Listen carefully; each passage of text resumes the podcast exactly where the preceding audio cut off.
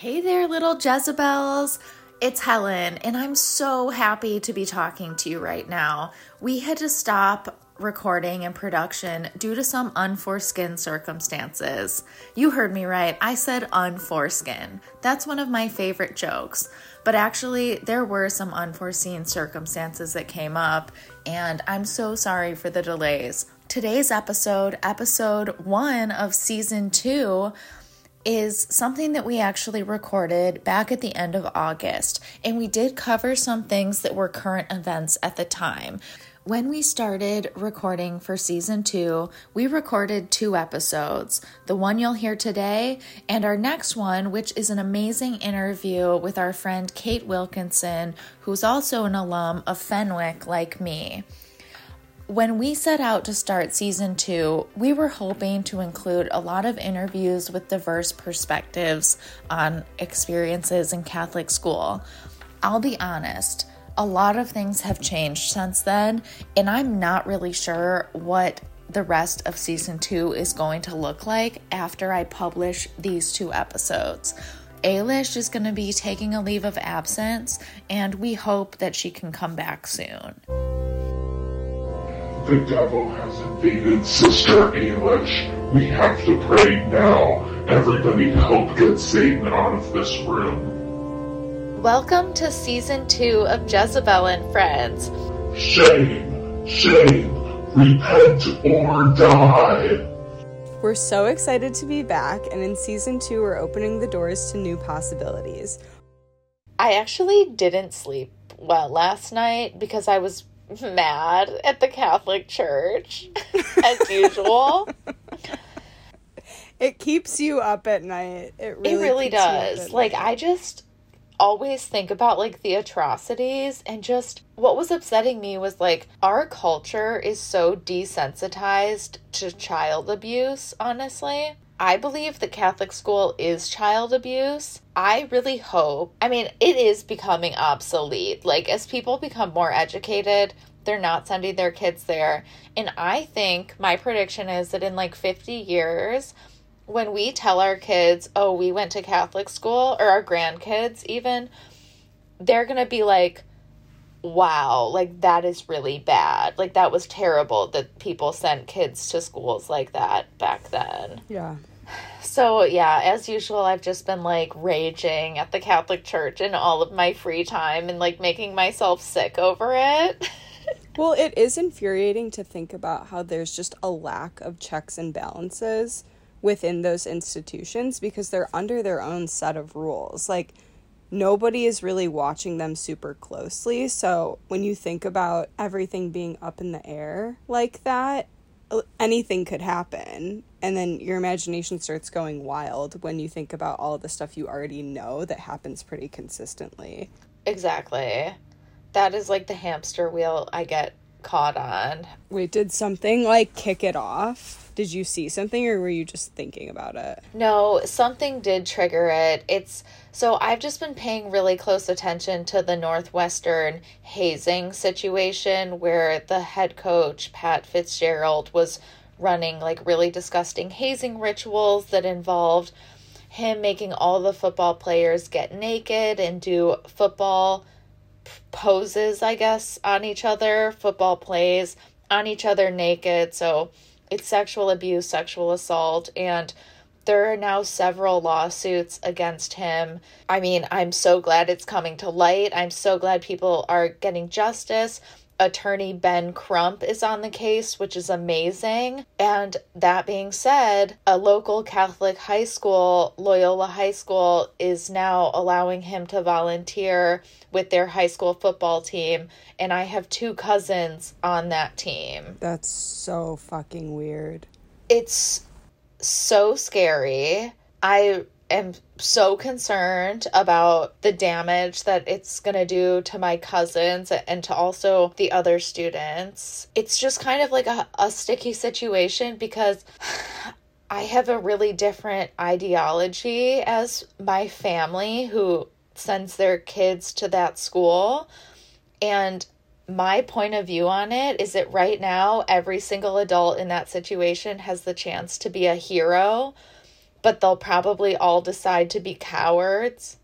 10 years from now, they're going to, those parents that didn't do anything are going to be answering to very wounded adults who are struggling with God knows what. And they might even be answering to law enforcement about why they didn't do anything. So I'm just like worried sick about this day in and day out. And I'm very triggered. Have you talked to your cousins at all? Wait, have they started the season yet? Yes, they've started the season. And no, I haven't talked to them directly because I've heard about other conversations that are being had between family members. And the conversations are so deplorable to me just about the tolerance of child abuse in my own family that I I don't know how to approach it and I don't think my cousins would want me to get me to get involved with any type of activism. Yeah. It's like who am I to like insert myself in this situation? It's it's not completely off the table for me to get involved because like if not me then who? But I'm kind of holding out hope that someone who actually knows about the situation personally does the right thing. Yeah. And so the, I think this is what has set me off on just like realizing how desensitized like my family is to child abuse and, and that goes for anyone raised in the catholic school system. You just become completely desensitized to it. But like for some reason i'm not desensitized to it. Like i'm really fucking sensitive about it and like i wouldn't have it any other way. But it's just kind of like a painful and lonely place when it feels like I'm the only one who cares. And I know that's not true, but like it feels that way. Well, I think it probably also feels like you're the only one who is really understanding the gravity of how dangerous that is, where it's like just because someone is hired by a respected institution to do something well doesn't mean they're gonna do it well or have good intentions. Because it's like you know from your own experience, even at Fenwick, that a lot of the people that are hired or are kept employed by these places are all friends with each other and they protect their friends. And it doesn't matter how many people they hurt in the process because they want to protect their friends, even if they're harming, legitimately har- harming other people in the process. Like, an institution doesn't care really who gets caught in the crossfire. All they care is about like their own reputation and how it translates into money. Like big institutions really just care about money. Sweeping something under the rug can save them a bunch of money and like even think about how Fenwick tried to push their own lawyers and like legal team on you probably framing in a framing it in a way that was like we're going to make her think that we're taking this seriously but it's really more so to like cover our own asses. That's exactly what these institutions are going to do if he ends up doing the same thing which he probably will because he's sick and like a freak and a criminal. Absolutely. From what i've heard about the conversations in my family my family members have had really positive interpersonal interactions with this man that's called grooming. Right. He's gaining your trust. And also, he has kids at the school, but it's like, I don't care. Like, you think his kids are safe? John Quinn had a child at Fenwick when I exposed him. Obviously, that breaks my heart, but I did this for his kids as well because I know they're not safe. Right. You're so right about like the institutions just allowing human beings and children to be collateral damage for their power hungry and white supremacist agenda. Yeah. Sorry to like get you going on that, but I have seen you posting about the Northwestern case and just following it closely. I follow that attorney on Instagram, so like I see it coming through my feed too, but I don't know. It's just it's patterns and it's obviously every situation the specifics are a little bit different but on paper it's exactly the same thing as what you and so many other people went through at Fenwick how it was dealt with how it's like even being addressed publicly. It really takes someone like individual people coming forward but also attorney Ben Crump like blowing the lid off of it and refusing to let it go silent. The positive that we like really have to focus on so we don't go insane is like that this is a really important Me Too movement happening in sports and it's happening with men, which is amazing because we seriously need more men to speak out. And I totally understand why men don't speak out. It's because of homophobia just running rampant in our society. But when men do speak out, it is so powerful because it challenges everything about this toxic notion of like what it means to be a man and does what it mean to be a man involve illegal hazing that's sexual sexually and physically abusive like and these people are putting a stop to that notion and they're holding institutions accountable. So I'm really grateful for that. And I'm really grateful for the young men who are speaking up because I can't even imagine how hard it is to do that as a man, I actually think it's harder for men to do it than women just because more women are doing it. So that makes it a tiny bit easier, even though it's still hard. Um, and on top of that, like football players, that's like one of the most hyper masculine subcultures that there is. And there's like five individuals who are standing up and saying, like, this was not okay. This impacted me. This has to change. So they're breaking a cycle. And this has actually also made me reflect a lot on like my biases towards men. Cause, like, for example, like when I was in college and I would go to parties at athletic houses, I had really bad experiences there. Like, I got drugged at a party that was with the water polo and lacrosse team. I remember that yeah, that was really bad. Like I went to the hospital and was like physically injured and had a concussion. It it was terrible. So I've always had like a deep rooted like disgust towards men's sports teams because of how I was treated at one of their parties. And this situation with athletes coming out and saying how they were treated, it just reminds me that like in order for someone to like perpetuate abuse, they have to be abused themselves too.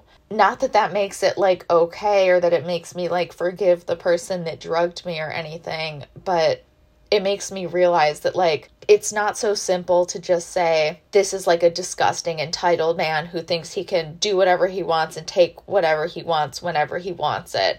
That's part of it, but it's also like this person was abused by the system too. Mm-hmm. And yeah. we're all abused by the system. But some people who are sexually abused go on to perpetuate sexual abuse. But not everybody who was sexually abused goes on to become an abuser. When it comes to toxic masculinity, there are ideas that make men think that that's what it means to be a man. Right. I'm so, you know, worried for my cousins that are on that team. Um, and I I mean, I did post on Facebook that like parents better step the fuck up and like I saw that. My aunt and uncle, you know, probably saw that and it was directed at them. So I hope they hear it and I hope that other people hear it too. But I don't have faith that they're going to do the right thing. I hope I'm wrong. I just don't believe it because very few people do the right thing. Right. And then when you once you're in that situation, it's really not fair because you're stuck between a rock and a hard place. Anything you choose is basically going to suck, but there is a right thing to do and there is a wrong thing to do and you have to find the strength to do the right thing. There's not any like petition to get him removed. There's nothing. That is so odd.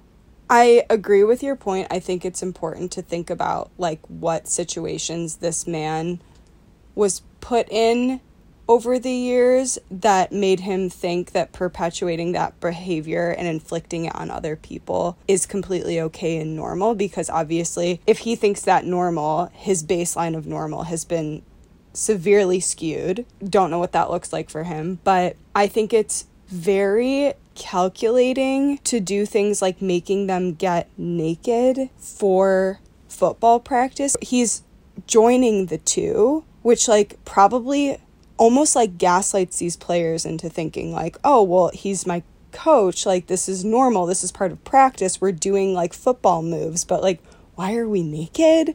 Like assuming that he has the best intentions and this should there's a point to all of this where it's really like he's just fucking sick. Yeah, and like he also would make people drink like so many Gatorade protein shakes until they throw up and like it's just really sick and I absolutely 100% believe all of the allegations. I don't think that attorney Crump would be on the case if there was any chance of that these allegations not being true. And also, how do you even make stuff like this up? No. This is going to take a massive toll on them. They're doing it for the greater good. And so, yeah, obviously, we 100% believe all of the allegations. And I really hope that someone presses criminal charges and that he goes away. I don't understand how this dude is still working. So technically he's a volunteer, but still. Oh my god, and do you know what someone in my family said that was just like really idiotic? They were like, "How did he pass the Virtus training?" Um Are you serious? I feel like those people have definitely never been in a Virtus training. It's a fucking joke. Right. So, Virtus was the Catholic Church's lame response to their systemic sexual abuse of millions of children. And it's basically just anyone who wants to volunteer in a Catholic school has to attend this workshop that is like the bare minimum information about like recognizing sexual abuse. And it's it's better to have some education on that than nothing. It's not like what they're teaching is inaccurate. Like Ailish and I both did it within the last I think we did it when we were 20, so that was like 7 years ago. They had they made some valid points like about recognizing signs of abuse, not they talked about grooming, but it's like it's not like you have to pass a background check to do Virtus. You just show up in a church basement, do a little workshop and then swear to god you're not a pedophile. You're good to go. Like that's seriously what it is. It's like you make like a pinky promise that like you're not going to hurt kids and it's like there's no psych test, there's no background check like you said. There's absolutely nothing official that's getting one step closer to guaranteeing that you're not going to hurt someone. I still have my certificate um I don't even know where mine from is. Virtus and it says it says that like Helen Quinn Passon is certified in protecting God's children. Okay. All right. Oh god, it's so weird because I feel like there were more there was more like paperwork and like verification that we were normal people when we worked for like the park district as camp counselors as teenagers. Yeah. There are no checks and balances like within these private institutions because they operate under their own rules. So they can decide that a Virtus training and a certificate stands in place of a background check and a legitimate verification that you're not a weirdo. Whereas, like for the park district, it's way more official. And I'm sure some people do slip through the cracks, like, absolutely. They get past the, the system, which probably isn't even that much of a system, but it's a hell of a lot more organized than whatever the Catholic Church is doing to make sure you're not gonna abuse kids and people who are led to believe that they can trust you. And I mean, Coach Fitzgerald is, I don't think he's a registered sex offender. I hope he becomes one soon. Um, but like, even if he was, the school wouldn't seek that out on its own. Someone would have to raise hell about it in order to even get him fired. John Quinn's not a registered sex offender. He absolutely should be. How do you get someone registered? They have to be like charged criminally. Even that in itself is so scary. But I mean, I really am holding out hope that like I do like get to testify against John Quinn in court one day. It would have to be like someone else's case that's like still within the statute of limitations, but that's part of why I felt good about filing a police report even though I wasn't sure if anything was going to be able to happen, but like the police know that like if something else comes up, like they can call me as a witness or something. And so, mm-hmm. you know, who knows? Like we could still even continue to to get justice. But that shows how corrupt, like, even Fenwick is. Like, they should be the ones, like, filing a report against him. He technically is in violation of what he promised to do. Like, as teachers, I'm sure there's some promise they make to, like, do their job as teachers, but, like, not do anything to damage the institution or the people who show up there every day or who who like go there to be educated or just be students like he's technically in violation of his contract so they if they had like souls and morals they could go after him but they won't because he's a friend Right, you're so right. They really could sue him. And they also have the means to. They have a whole fucking legal team. Like, they're not an individual, they're an institution who, like I said, if they had any morals, they could rely on you and all of the other people who have come forward to, like, add to that Yeah. and, like, back them up. It's just, it's like, why are you protecting him? It doesn't make any fucking sense. They also have like a huge opportunity to set a precedence for the rest of their faculty and staff that it's like, this isn't going to happen here anymore. And if it does, this is what's going to happen to you. Like, Yeah. it's like, maybe take some pride in your fucking institution and don't be disgusting. Like, this is weird. you you guys preach shame to everyone else, but you don't have any shame yourself about doing the most deplorable thing that could be done that's sexually abuse a child. Like it doesn't it actually doesn't get worse than that. And that's what your business is all about. And you guys are fucking sick. Yeah. You're a fucking freak. freak, Freak, freak, freak, freak, freak, freak.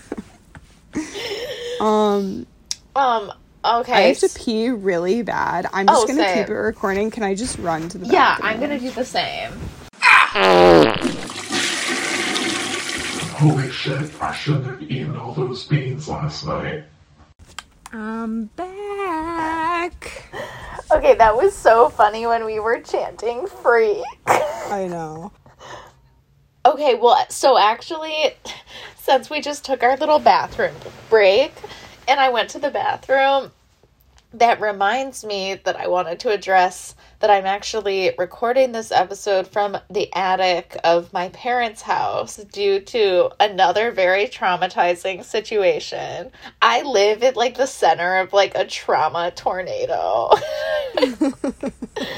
I love how also the past 30 minutes has just been us getting started talking about what's new in our lives. And this kicked off with you being like, I couldn't sleep last night because I was thinking about the Catholic Church. thank God I have this outlet because, like, I will feel so much better after talking about this with you because I can't really talk about it with anyone else. Like, when I talk about it with my parents, I have to kind of walk on eggshells because I can't be so radical.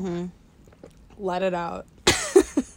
a week ago on Friday, um, so eight days ago, Ailish was actually in town for a wedding, and our nun costumes arrived last week. So we planned a little get together. It was actually kind of like a surprise launch party for season two of Jezebel and Friends with just Nobody knew that. Nobody knew that Nobody going knew into it.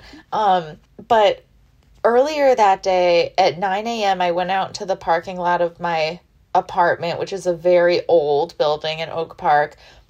And I just have a crazy neighbor who just like accosted me with the most intense white male rage that was just totally uncalled for and it was so scary. I com- I absolutely thought I was in danger.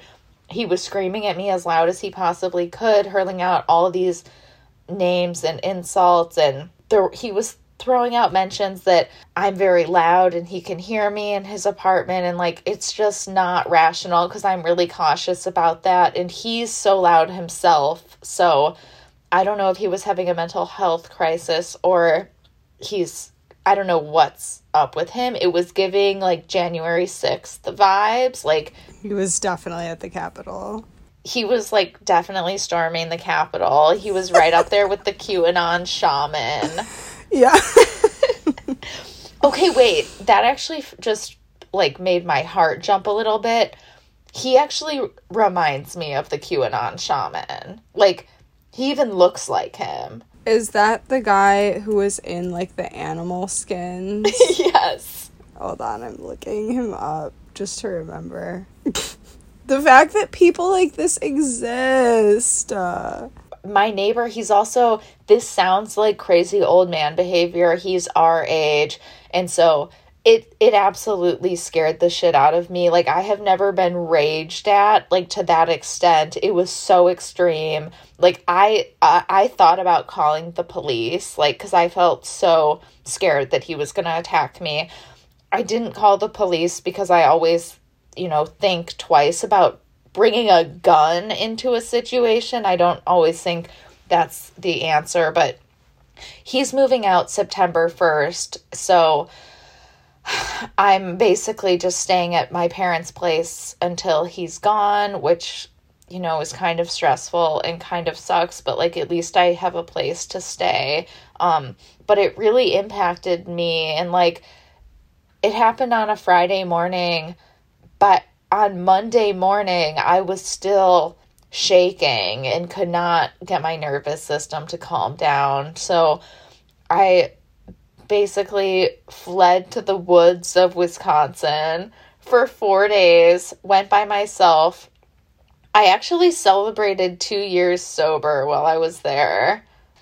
And then last weekend, when you came home for your cousin's wedding, we were able to put on our nun costumes. And then that night, we had all of our friends over and we put on a mass and we all said the Our Father and we were all saying things like the rosary and prayers and i know my neighbor heard all of it. So that was really satisfying. On earth as it is in heaven give us this day our daily bread and forgive us our trespasses and as we forgive those who trespass against us and lead us not into temptation but deliver us from evil. Amen. Now please line up to receive the body and the menstrual blood of Jesus Christ. Yeah, no, I think that was really fun. It was kind of nice to like be silly and be with all of those people who know both of us so well. I don't know. It just felt like normal for the first time in a while. And given what happened to you that morning, it was probably good to have something normal. oh my god, that it was so life-saving to like do something fun, like something so funny with friends, like our childhood friends who we all went to Catholic school together. So them seeing us dressed as nuns and chanting shame, shame, repent or die as they walked in was like so thrilling. And so if you're listening to this and you want to see footage, go please go to our Instagram. It's just Jezebel and friends all spelled out. The thing that was so funny about us getting ready for people to come over is that we put our nun costumes on about 45 minutes before everybody came over and we were just walking around Helen's apartment setting things up. Helen was like putting snacks out and like we were figuring out what to play on the TV and kind of just brainstorming ideas for what to do throughout the night. And in my mind when I think about that, there's something so funny about us just going about our regular like party planning activities, but we're dressed in the most heinous outfits in the world, but having all of those people come over and be like surprised but knowing that it's not that off brand for us. And I don't know there's something like so special about our friends because they know us and they might not always completely understand it but they're so supportive and they're entertained by it and I don't know, they're just like a special group of people. So that's exactly who we both needed to be around. You're so right. Yeah. it was much needed for our souls. oh God. And then I escaped to the woods to just be completely alone because I was so upset. Yeah, that Um, was much needed.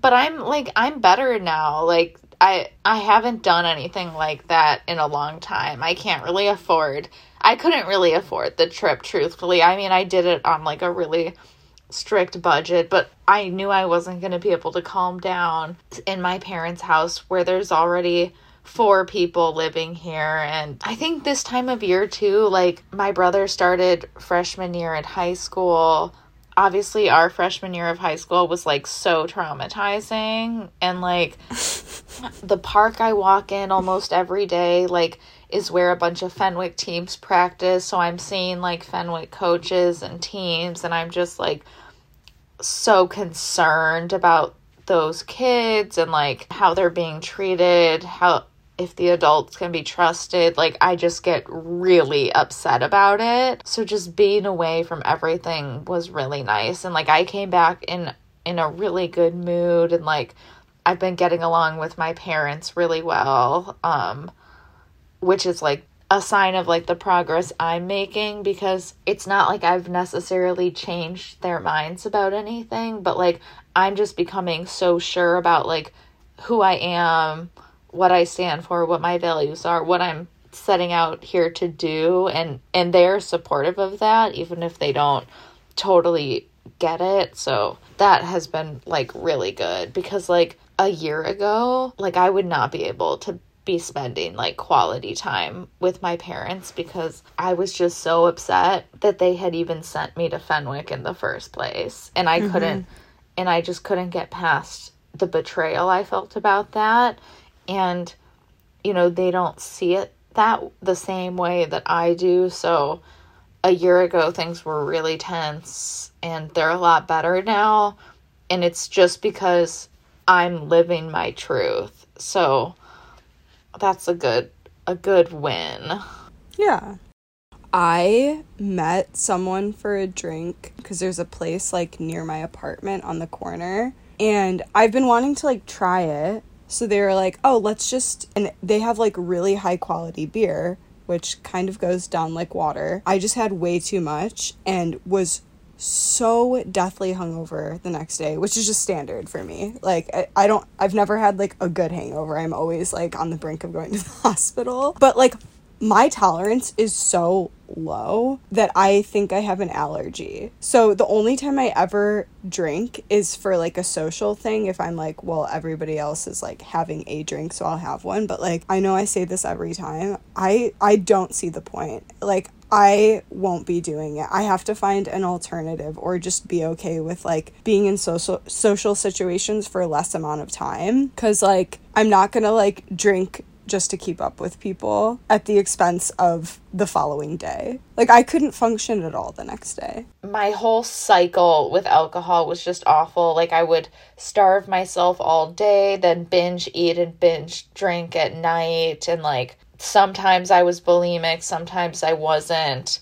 When my eating disorder was the worst, I actually dated two separate guys who also had eating disorders, who also made my eating disorder so much worse because, on top of them being obsessed about what they were eating, like, I mean, one just didn't eat, one only ate meat, like, literally only ate meat.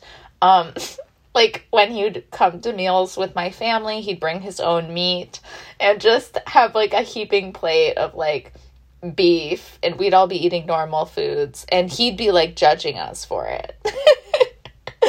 so Oh my god. it's just crazy that like subconsciously somehow you attract people that are like you and that have the same problems as you. And I've just been reflecting on that a lot because like I feel like my life has been very toxic and very unhealthy and it has always just been a terrible idea at any point in my life that I've been at to like start dating someone because it always just like pours gasoline on my own problems already. And I just keep on making the same mistakes. But like my most recent relationship that ended was definitely the healthiest relationship I've ever had.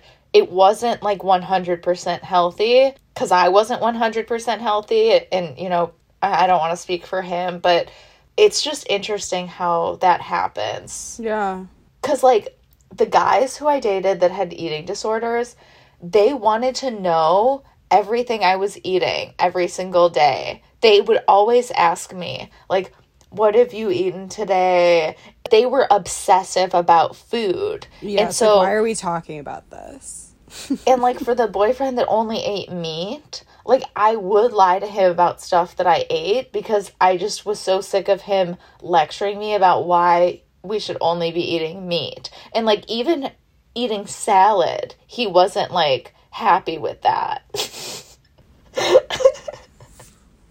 He could be multiple episodes.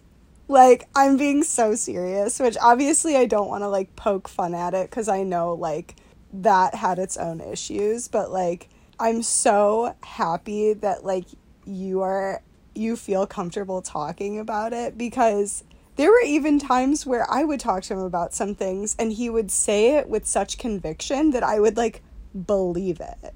I'd be very close to believing it or like trying to see the merit in what he was talking about. But then when we have these lucid conversations, I'm like, no, he was just straight up insane. Okay, this is really fucked up, but since we're on the topic of eating disorders, I feel like I just need to get this off my chest. Yes. this is really fucked up. So, one time when I was hanging out with him, we so we would never eat together because his eating was so strict that like he would have to prepare his meals on his own time. like so we would hang out and we were we were absolutely both abusing substances and that was like that was our main form of intimacy was just like getting high getting drunk together. And there was one time where i can't really remember like why but i well because i have a problem that's why. We were hanging out and i felt like I felt like I really needed to make myself throw up and like that it couldn't wait. And like I was feeling so defensive about it that I was going to convince him that it was like completely normal and acceptable for me to do that under any circumstances and like I was not going to hear any concerns about it. Um so I basically like just gaslit him into not even like questioning me about it. He should have been like really concerned to see Yeah. that. Well, that makes me. Do you think he would make himself throw up ever? Yes. Yeah. So he probably was just like, I know this. Oh my god. Or it felt normal to him. There's something really scary about how a couple who gets into that type of stuff, like how much it can snowball. because like mm-hmm. I was like struggling, you know, a lot with like PTSD and stuff while we were dating and I would tell him like, you know, like I cannot calm down right now. Like I'm and I'm like crying in my car, like I'm freaking out. I can't calm down. He would just give me the permission I needed to smoke more and more and more and more weed, drink more and more and more alcohol. I was like looking for someone to give me permission to do those things and I absolutely got it from him. Um Well, remember when we went to the shed and we were gonna do shrooms? Like, that was the first time you and I had both done anything like that. So, like, we both had those bars, and I was like, how much should we take? Like, we've never done this before. Like, should we, like, take half? Should we only take a piece? And he's like, take the whole thing. It's like, bitch, you're saying that because that's how much you would take. You'd probably take more because he like was delusional. And I don't think we overdid it by any means. Like I felt completely fine, but I'm like, this is who we were looking to for advice. Right. Like I was completely just seeking confirmation bias with everything and I could easily get it from him. Um because I mean, I absolutely believe he's struggling with substance abuse, many other things, and we're not in contact at all anymore. Um and we probably never will be again, but yeah, that was pretty dark. Um and then the other person who I feel like had an eating disorder who also wanted to know everything I ate every day. was the guy who like catfished me like five years ago, who like lies about his age and follows a bunch of teenage girls on Instagram. And he slid into my DMs like three days ago. I cannot fucking believe that. Obviously, it seems pretty. I'm not shocked by it. Like, he seems like someone who would come back, but for whatever reason, I I don't understand why he would want to resurface because it's not like you left that avenue of communication open because it ended on such a strange like disconnected note. But even seeing him on the dating apps i think I, I, told you that right? I saw him. He came through my stack. And even like a year prior to that he was trying to like follow me on TikTok, which I'm like, I'm not even gonna acknowledge this, but it's like, what do you want? Like, what was he actually getting out of that whole, like, I don't understand what his intentions were. Obviously, he has issues if he's like interested in teenage girls or like being friends with teenage girls as a however how old he is. Yeah, he's well into his 40s. His dating app currently says 38, which you saw a couple weeks ago. He his dating app also said 38 when I matched with him 5 years ago. So who knows how old he is? He is way too old to be following. I don't care if they're 18. He seems to follow a lot of 18 and 19 year olds. It's fucking creepy. And so I just told my parents this morning that he like messaged me cuz my parents are like so traumatized from that situation because I just like fell madly in love with him, thought he was my soulmate, was telling everybody that we were like in love.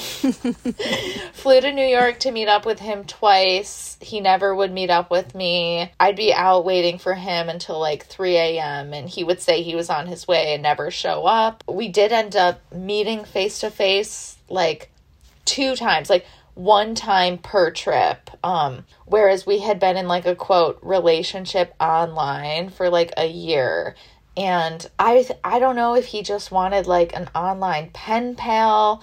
I don't know if I was getting too hard to manipulate because I didn't want to have FaceTime sex with him. He convinced me, he coerced me into doing it once, which I hated it. It was so toxic for me to see my body on the camera that way because it was at the time of like eating disorders and and all that stuff. So, it was really bad. Like definitely traumatizing for my self image. And the way he coerced me to do it, it was so manipulative. Like, he would ask and ask and ask, and I would just keep saying, No, I'm not comfortable. And he would be like, You know, I'm not asking you to, to be like creepy, but like, I.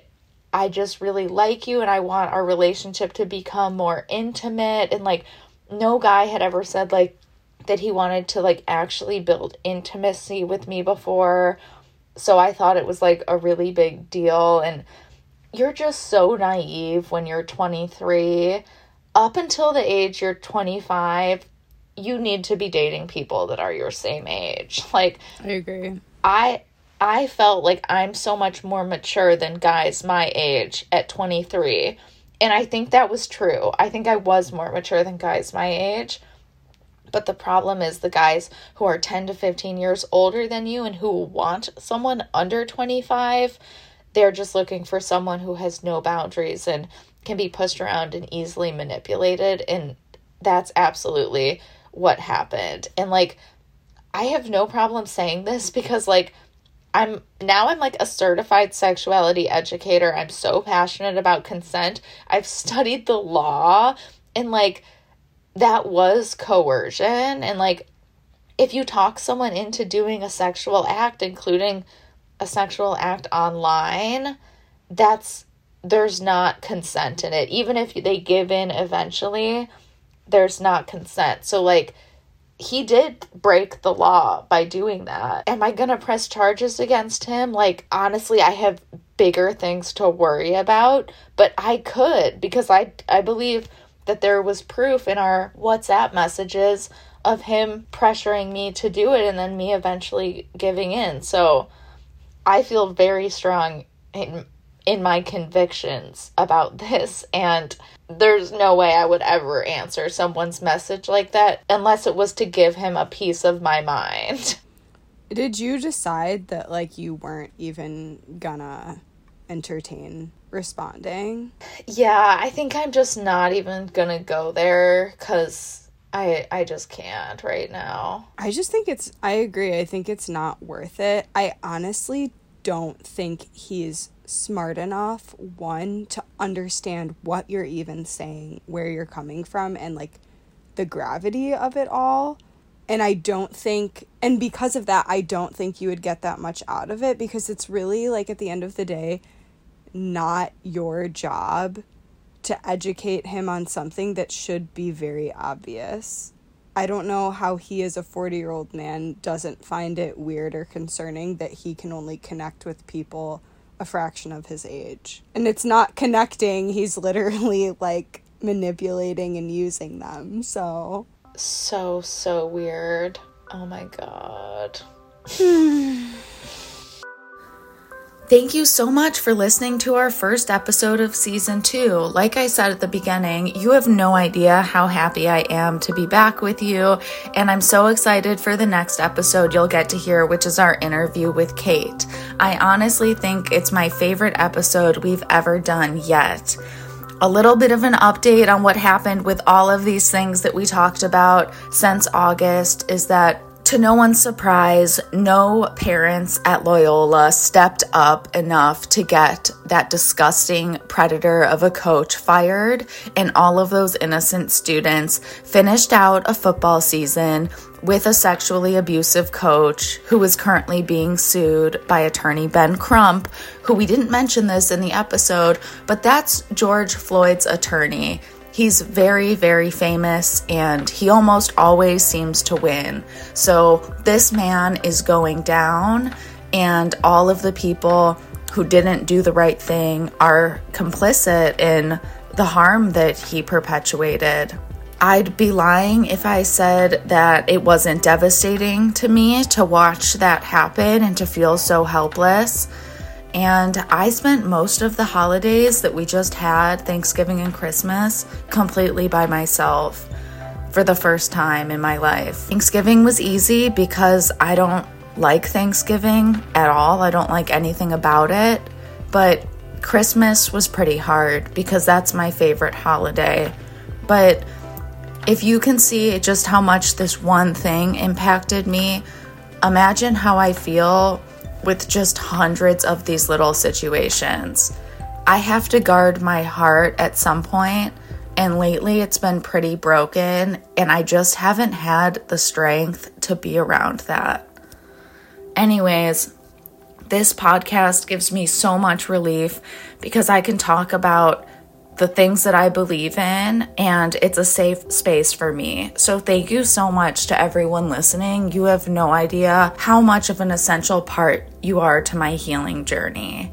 Okay, keep an eye out for the next episode and follow us all on Instagram.